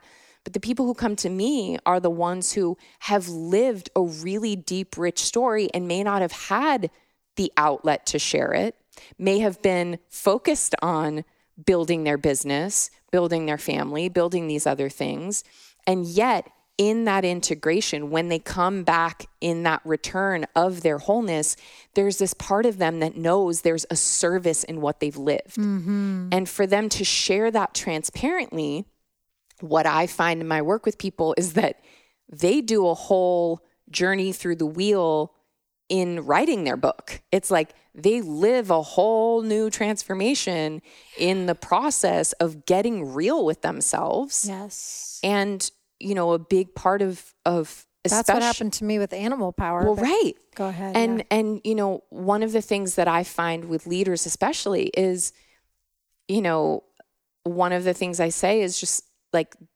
truly, the story you're afraid to tell is what will lead to your most courageous work. Mm. And so, even in our desire to serve by, okay, I'm ready to write a book. I'm ready to really share these stories. You know, even public figures who are who are sort of used to being seen in a certain way, well, they haven't been seen in this depth. They haven't been seen in these moments of despair. They haven't, you know, really first seen themselves very transparently. Yeah. Where are they hiding? Where are they still trying to prove themselves? Where are they still externally sourcing their validation, their worth, all of that? And, you know, in that process, it's like oftentimes that's really the first work we do before we get into any of the logistics of, sure, I can outline your book for you. Like, that's easy for me. And it's really more about you really truly connecting with that part of yourself that is the reader, understanding who you're mm. talking to, where they are on that map, which also requires you to locate yourself correctly because many people want to believe they're farther along than they are, right. right? Which is also just our mind and just the way that, you know, our ego mind can kind of function is like, well, I've done all these things and you know, of course I had my dark night and of course I surrendered and I'm with God and you know, I'm creating with the best intentions and I'm creating to, you know, serve the highest and to me there's there's always a deeper layer and I've lived in enough to know that. And so I'm always sort of on the lookout within myself. Oh God, I can right? just picture and feel people that have worked with you. It's, I bet they really despise you at times, like the fires that have that inevitably come in for some. You know, yes. Which I mean, ultimately is a great thing, but I can just feel what some of them. Feel. Well, and it's and it is really that like the energy of that divine, that fire of divine love is like all that is true will remain when the fire has come. So the only thing that can burn, the only thing that mm. can die is what is untrue. And if we know that and embody that and live that, then we're not worried about letting go. We're not worried about the identity or the material or whatever it is because we know if that if that is meant to serve the next season of our creation, it will remain. Right. If it was truly created from that resonance of alignment and truth and integrity and our true essence, what we are here to create and serve and how we're here to lead, which can look very different mm-hmm. in different seasons of life, right? Yeah. That's another place we can kind of get caught in the loop is like, what does it mean to be a leader? Right? What does it mean to be successful? There's a lot of ways we're taught about how that looks. And for those of us who are recreating that, it's like every day I see someone else on Instagram, like taking a sabbatical, gonna go plant a garden, gonna go learn to play guitar. Like I'm out for a bit, yeah. you know, because there is this new season of creation, which is this you know, the energy of the new myth, there is no one way. There is no check the boxes to be a leader, to be a success, to be whatever it is. It's it's truly about eyes on your own paper, mind your own business. Yes. Go deep into yourself and create from what is true for you. Yes. And and when you create anything you create from that true essence, in that place of, you know, true integration and wholeness and transparency, it will hold the frequency of whatever that is. And yeah. it's like you lying in your hammock holding that frequency of love. What if that were creating more good for the planet than you it's doing an, anything else. It's such an old paradigm mind fuck. You know? I know, which is great, you know, and I'm relishing in all of this. It's just, it's, it's so good. Um, here's another line I think I pulled from um, one of your documents or your your website. Stories of transformation we're living and telling now will become the next era of sacred texts. Mm-hmm. And I love this part too. As leaders, we cross the threshold first. We step beyond the known and into the new. We choose death and rebirth over maintaining the status quo. So, in that, before we get to like the closing ceremony practice yeah. and, and wrap things up, like this, and I know we've covered this, but let's just do one more little go over this choosing rebirth mm. over the mm-hmm. status quo. Mm-hmm like and i know it's essentially been our whole conversation but it's just like it's such a paramount thing especially in the place that we're in individually yeah. collectively it's like we're at the heart we're at the epicenter of that the choosing the rebirth over the status quo like anything else percolating up inside of you as i say that to to be of support for those who are like really feeling like I I want to be a part of the new, the new myth. Mm-hmm. Um, but let's say you know, they feel really clear in that. But next week, that carrot comes a dangling, Yes, that yes. old dangler.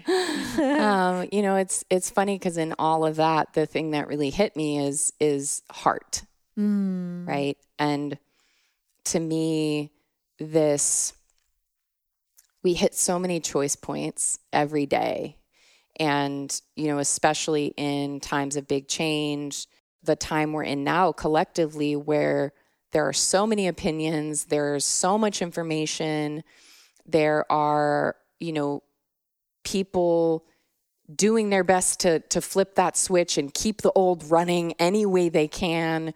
You know, there are many doing their best to live the new without knowing what that means and just showing up every day and That's this you know hanging in the hammock or baking a cookie or petting the cookie. I mean, I say on a regular basis because I surrender it all at all times, and I'm just like, if you got like I. I'm still here open to receive Yeah, yeah. and I'm still here on the path of infinite evolution. If you got a download, I'm here for it. Yeah. Another day goes by. Okay, we're in the Here hammock we again. are. Yeah. yeah. and it's, you know, I I feel like this such a big part of this journey of surrender is really about like you know all of all of act 2 in the story map. It's like if you imagine a big circle that's cut into four kind of slices right? Act 1 is that first kind of 25% act 2 is two of the slices. It's 50% and that's all the descent that's mm. all the unseen world. That's all the underworld. Mm. That's all within. And like that's our body. That's our heart. That's our connection to spirit. That's our connection to all. And and that is the energy that births form right? It's the creative feminine is what we are all born from into this world. And so coming back to that and that looks very different for everybody whatever that process is coming back to the body coming back to the heart coming back to the connection to soul within each of us you know and part of that is slowing down long enough mm-hmm. to allow that to be felt to be heard to be witnessed before we're then back on you know the hamster wheel Yeah. and so, if there were sort of a no matter where you are in your journey of living your story or telling your story, or, you know, still sort of plugged into the old, wanting to create the new, or creating the new and having no idea what you're fucking doing or what's next or what you're being called to surrender or create, it's like across the board. The thing I would say to every single human being is stop, slow down, breathe, and just give yourself a minute. Like, really come into the place where you can hear the message, you can receive what's here. That's always, you're always co creating with internal, external, all of these spirits and beings and all of these energies are here all the time, whether or not you're present to them, connected to them, you know, co-creating with them. It's like the the medicine of this time is the sacred pause. Yes. Yes. I mean, if anyone listens to every episode of Ceremony Circle, so many episodes leading up to now, it's just like I've just been saying over and over. It's just about space, breath, and simplicity for Yeah. me. It's just like clearing it out, doing my best to stay in my pure divine field, you know, s- separate as much as possible from the noise and distortion and all of that. And in that intention and prayer has just become so much simplicity, so much space, so much breath and you know, yeah, just just patience and trust and it's like Yes. yeah, I've probably sat and watched more love reality Netflix and Hulu shows than I ever dreamed I would ever. But there's something when I'm doing that, there's like that deeper awareness that's that reminds me Like there's going to come a point soon where you're really glad you yes, gave yourself this exactly. time. Exactly. And it's, you know, if we can like a lot of what's been coming up for me recently, I've been in this big transition and being called to rest and yet when I'm resting, I can feel yeah. all of the creations in the field. I can feel all that's coming. And my impulse, mm-hmm. my reflex is to be like, oh, but there's all these things to create and I can feel all of it here. And so why am I lying down or like have a full week on my calendar completely not booked with a single call intentionally?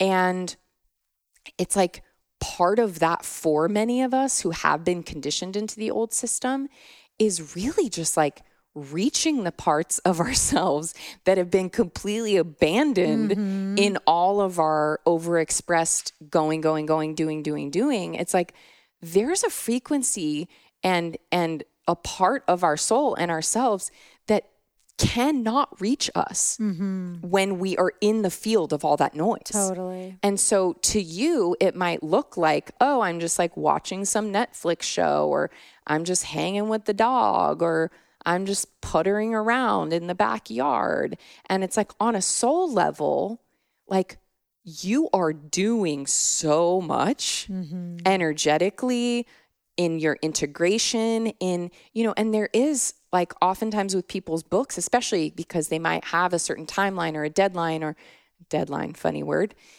it's like this pushing of wanting to create within that old system of well, this idea came to me and this thing, came, so I've got to, I've got to push it out. Right. Right. And it's like the amount of like just miraculous yes. shift that I've seen with people when we're working together for a year on, you know, they'll come to me and say, This is my book. And I'll look at it and say, This is not your book. Let's start over. Then we move through the whole story map process. Then they go through a whole death, rebirth, transformation. We go, we do all that, we live all that, you know, and then with fresh eyes, they see now what what the the truest core of that that treasure, that wholeness, that transmission really is. And so then we begin to build around that. Mm. And as we do that, it's sort of like there's this natural course of what they lived throughout that process, what they lived for the book in that process. And it's like they couldn't have written that book six months ago. They hadn't lived it yet. Mm-hmm. And so, you know, with a lot of this, I think the fear, the way we're programmed around kind of our our perception of the feminine is like, oh, you know, there's this idea that we're just going to lie around and be lazy and eat bonbons and, you know, sort of have this like, you know, be lumps on a log or something. And that, you know, we need that masculine to, you know, to create anything. It's like, oh, but don't, don't lay around too long. You'll just end up whatever, yeah. right? It's like this is this is part of our conditioning.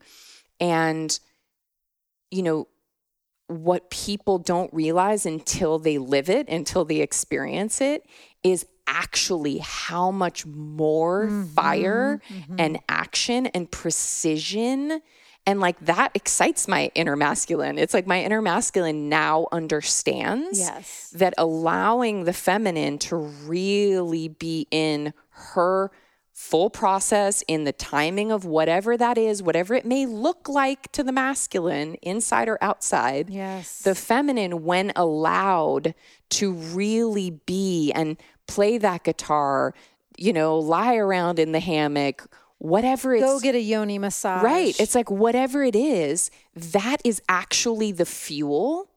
That is the inspiration. That is the true purity of like that frequency that the masculine will then take and bring into form. Yes. And the more clear and pure and true that is, it's actually way more efficient for the masculine to take that step then rather than to take it too soon and push it forward and then to have to rebuild, which it's like, think of the house metaphor, right? It's sort of like, okay, you can have someone who's rushing through something, right? And cutting corners, getting the job done. And Making the deadline, they right. said. And then you can have all that it takes to go back and now correct that now that it's solid and in form. Or you can take the time it takes with those 10 rounds of architectural plans, with waiting six months for that one you know type of wood with you know whatever it is that that is the natural process of truly building it structurally sound energetically sound imbalanced harmonized regenerative mm-hmm. sustainable. You do that once and it lasts. Not to say that you won't then decide to build a new house or create something different. It's just as the masculine becomes more attuned to the feminine and gets out of a lot of that conditioning and programming and knows, like, oh, hey, you're resting, you're playing, you're in your replenishment and nourishment and bliss and whatever that is, that's great. That's going to make my job, that's going to make me more powerful, successful, refined, precise when I go to take action. Mm-hmm. So take the time you need. Yeah. And that's a very Oof. different relationship. Oh, it's so good. I mean, wow, so much power packed into this conversation. And so thank you for being a willing conduit to receive all of these concepts and theories of the new myth and your story map. And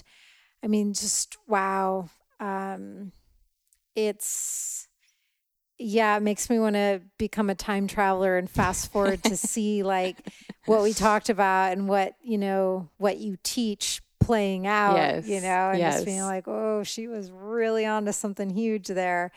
Yeah, and I I feel like, you know, what's beautiful about it and and what I have really received in these last couple of years is a lot of the sacred texts that were written these thousands of years ago were the teachings and the truth to get us across the bridge. Yeah. And now that we stand, those of us who have chosen and who have, you know, just aligned with what's to come and creating in this new way, we have our feet sort of planted in the ground on the other side. We don't know yet what's there or what we're creating or what it's going to look like. From there, we don't have the maps we don't have the sacred texts we don't have and so to me the the stories of these visionaries these leaders who really have the courage and who have lived this wholeness and this union and this process of really reclaiming all mm-hmm. that's been lost in the heart and soul and body mm-hmm. of the mm-hmm. feminine in you know that overexpressed system and this kind of you know the the distortion and the wounding of all of that it's like those stories will be the sacred texts of this new era. And that to me that's what the new myth like at its heart is really about. Mm-hmm. and it just feels exciting to you know to have already witnessed a few of these of these stories that are that are still coming into form. And and to be a steward of those stories with you know the publishing company. And it's just such an honor to witness all the different ways and all the different medicine that comes through when people are truly themselves mm-hmm. and and have the courage to really show themselves in that way without needing to hide without needing to prove and i feel like there's so much for us to create from that place. So. Well, it's a good thing you have and are continuing to create your own publishing company because, like, with these new myth sacred texts, it's going to take a publishing company like yes. you to even a new way. Books. Yeah. Yes. so Cookie ready to get so down. amazing. Okay. Good job, little girl. Oh, big stretch. All right. Shall we um, let folks know?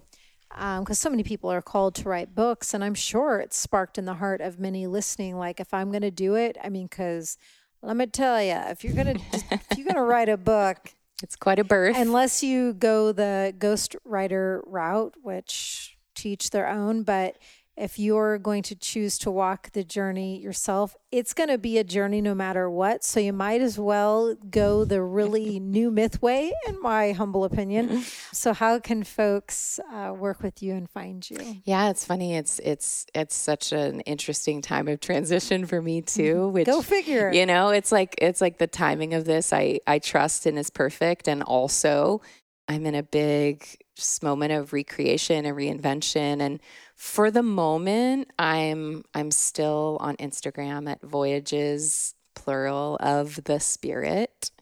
And that's also my website. It's voyagesofthespirit.com.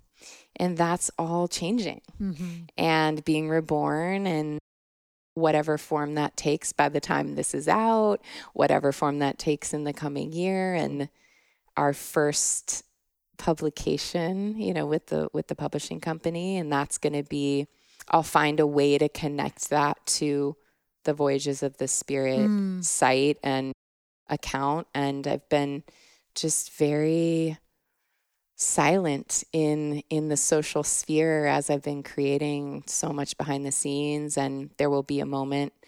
Um, when it's time to reveal all of that. And so in, you know, from now until then, you can find me voyagesofthespirit.com. And, and if when things, if and when, or no, not if, when things adjust, we'll just adjust in the show notes on my yeah, website. Absolutely. And um, we'll have the appropriate links to yes. have you guys find Christina. Yes. What a voyage of the spirit this was. Wow. I knew it. Yeah. I mean, uh, for anyone watching the video, never have I ever had so many pages of potential show notes uh, to cover um, we made we made a lot cover a lot of ground. Yes, yes, did a good job. There's always ever more in the infinite yeah. potential of the divine field of all. So, what would you like to close the space with? Hmm, I've really been sitting with that. There's, there's, and if nothing's coming through, I always honor that too. You know, yeah. I always give the guests like typically, you know, 99% of the time an episode closes with an actual immersion of a ritual, but it doesn't have to be the case. Yeah. They're, we're not, we're in the new myth. We're not forcing anything. That's right. That's right.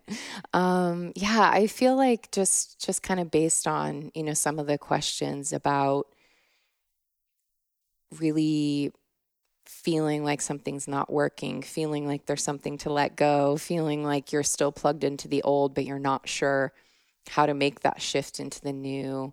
I feel like there's a kind of, you know, there's a lot of depth to that. And also, um, I feel like we could do a visualization there that kind of walks people through some of the thresholds and Great. the steps that we were talking about before. And okay.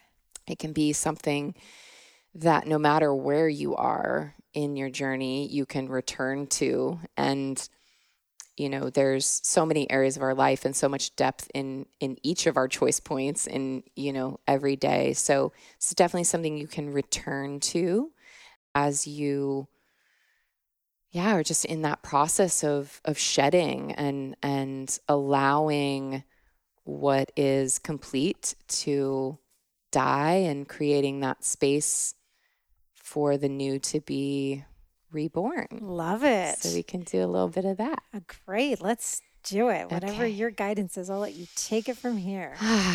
okay. So we'll start by taking a deep breath into your belly,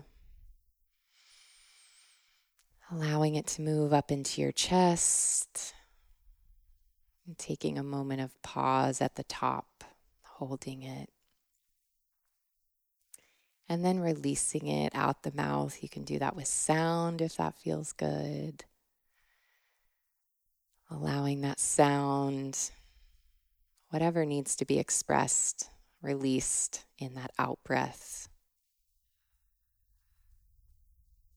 Just knowing that each breath is a death and a rebirth.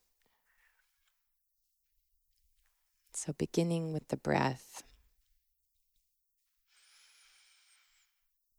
Connecting to Mother Earth, to your body, to your heart, to your mind, to your soul,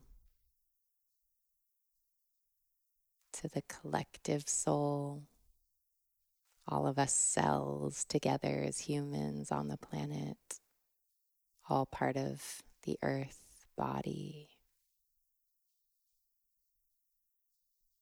And then expanding out into the infinite field of all creation, eternal life,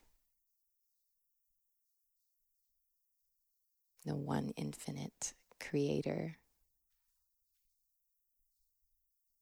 that designed and breathed and created it all.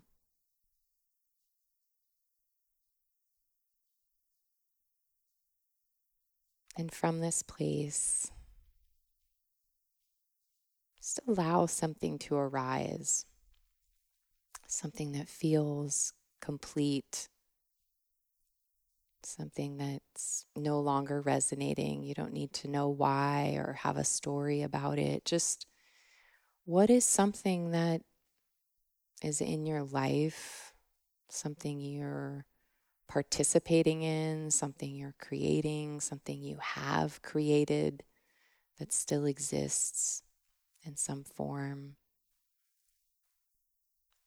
And maybe you can't even explain it, but something just feels off, just doesn't quite feel like you or like the truth or doesn't hold that same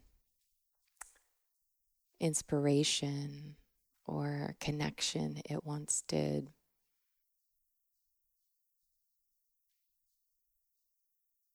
something that is ready to be completed and integrated and returned so that something new can grow in its place.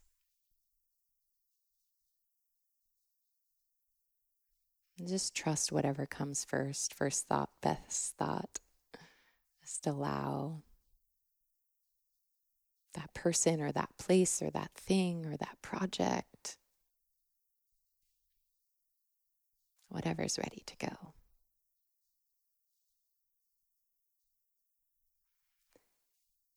And imagine that whatever this is, this form, that it appears as something you can hold. So it might be a miniature version of whatever it looks like in the world. It might be more symbolic, like a shape or maybe even an animal, a color, however it appears, to something that you can hold in your hands.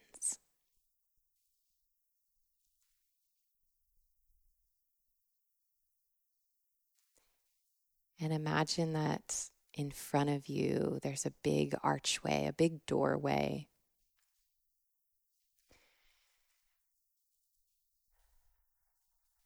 And before you step through this threshold, just give yourself a moment with this form, with this creation, with this identity, with this place or this person or this thing. See it through the eyes of the divine, through the eyes of neutrality. See all of all the ways it's served you. Those might be, you might categorize those as positive or negative, but it has served you, and some part of you chose to create it. So, thanking it for its purpose all the ways it served. Saying anything you need to say, expressing any emotions, any words of thanks or goodbye. Because as you begin to walk, taking each next step through this arched doorway, crossing this threshold, as soon as your foot hits the other side, it's gone. And as it dissolves, you step into what looks like a field.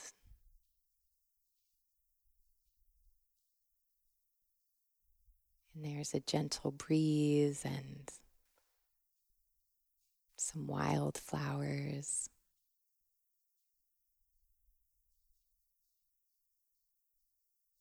And as you lie down on the earth, allowing yourself to be supported and held by this mother that you're a part of, that birthed you, that holds you every day.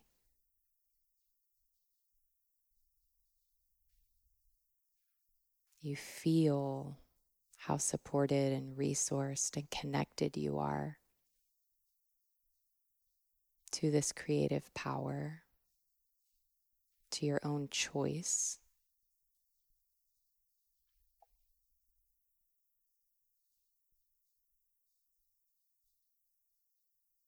You just allow all of that confusion, all of the worries, all of the how to drop away, return to the earth.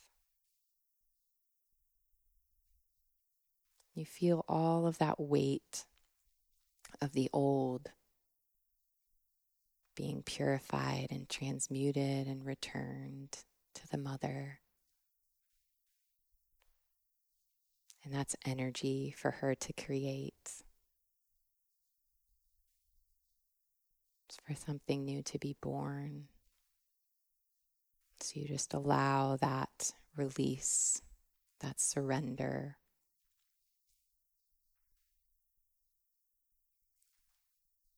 And now, with nothing in your hands, with all of this weight released, you feel the solar light above you, the light of the sun, filling all of that space with the golden nectar of eternal life.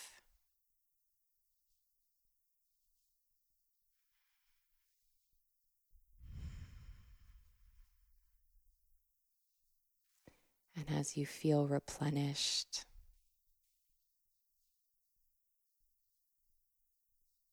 it may be that what's next isn't here just yet. Or it may be that as soon as you let that go and surrendered and allowed that something new is already beginning to form a new idea, some inspiration.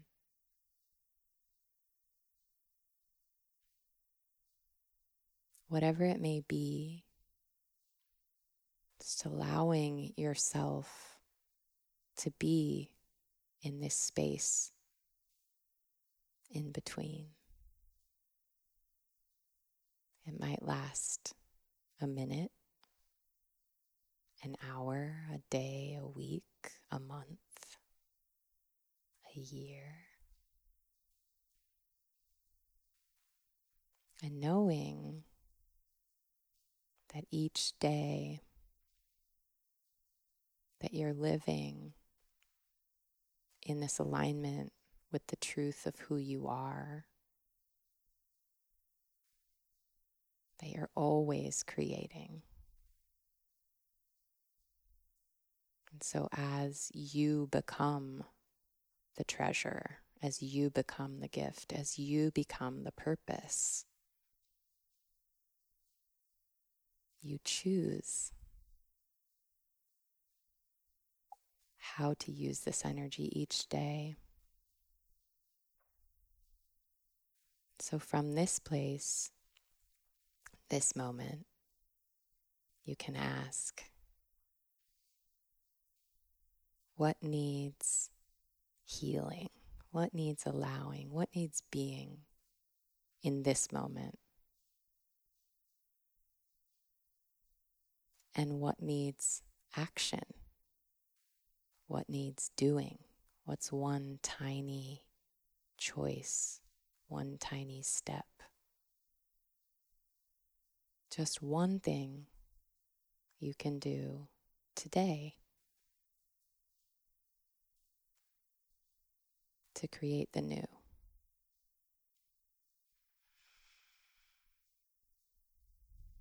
taking a deep breath, coming back to wherever you're sitting or lying or standing in this moment, and honoring yourself and your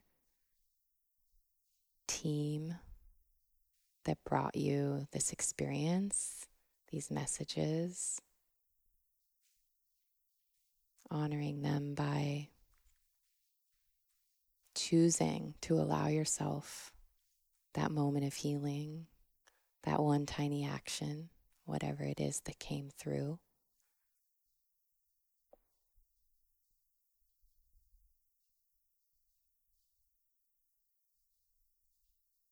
taking that next step.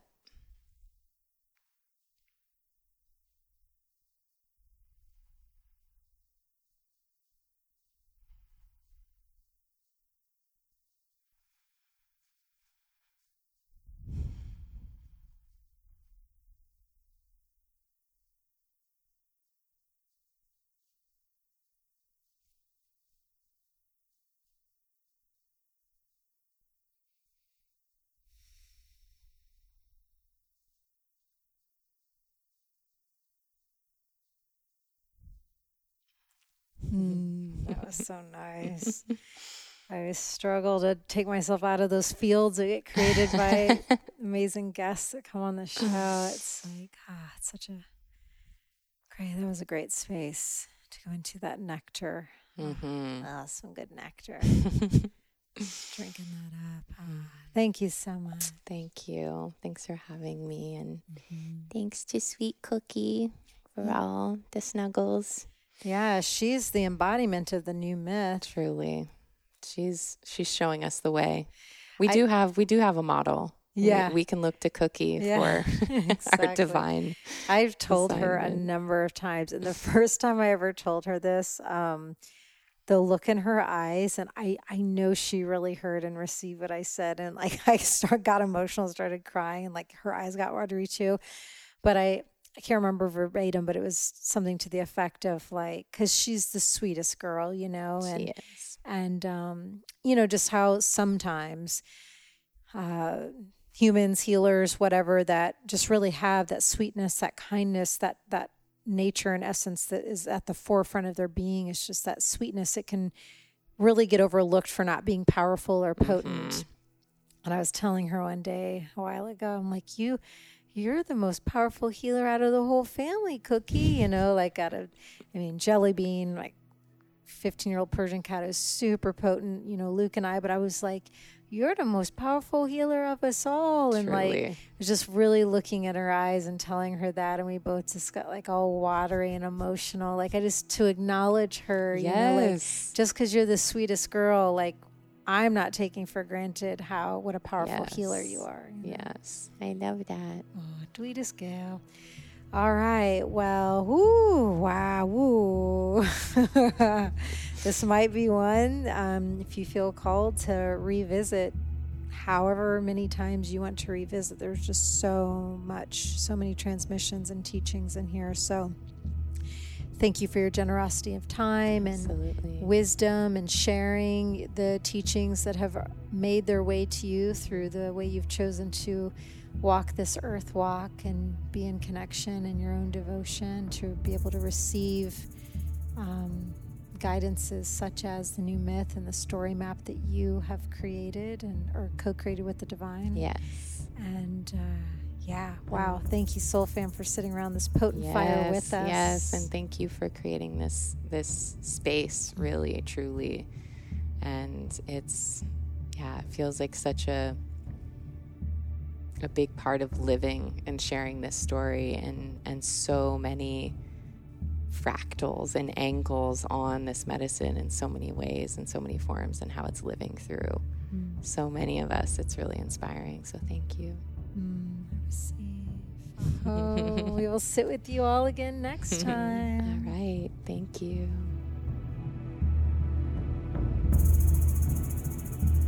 Woo wee! What a powerful voyage that was.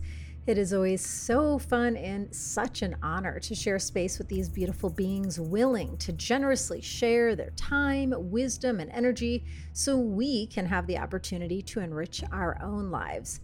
And we will always share each epic guest's links and contact info in the show notes that are on my website, AlysonCharles.com, and also in my weekly Ceremony Circle podcast Instagram posts at I am Alyson Charles. So it makes it easy for you to connect more deeply with them. And fam, you know by now all the heart I put into creating this show. And I would love to be able to continue providing this free content for a long, long time to come.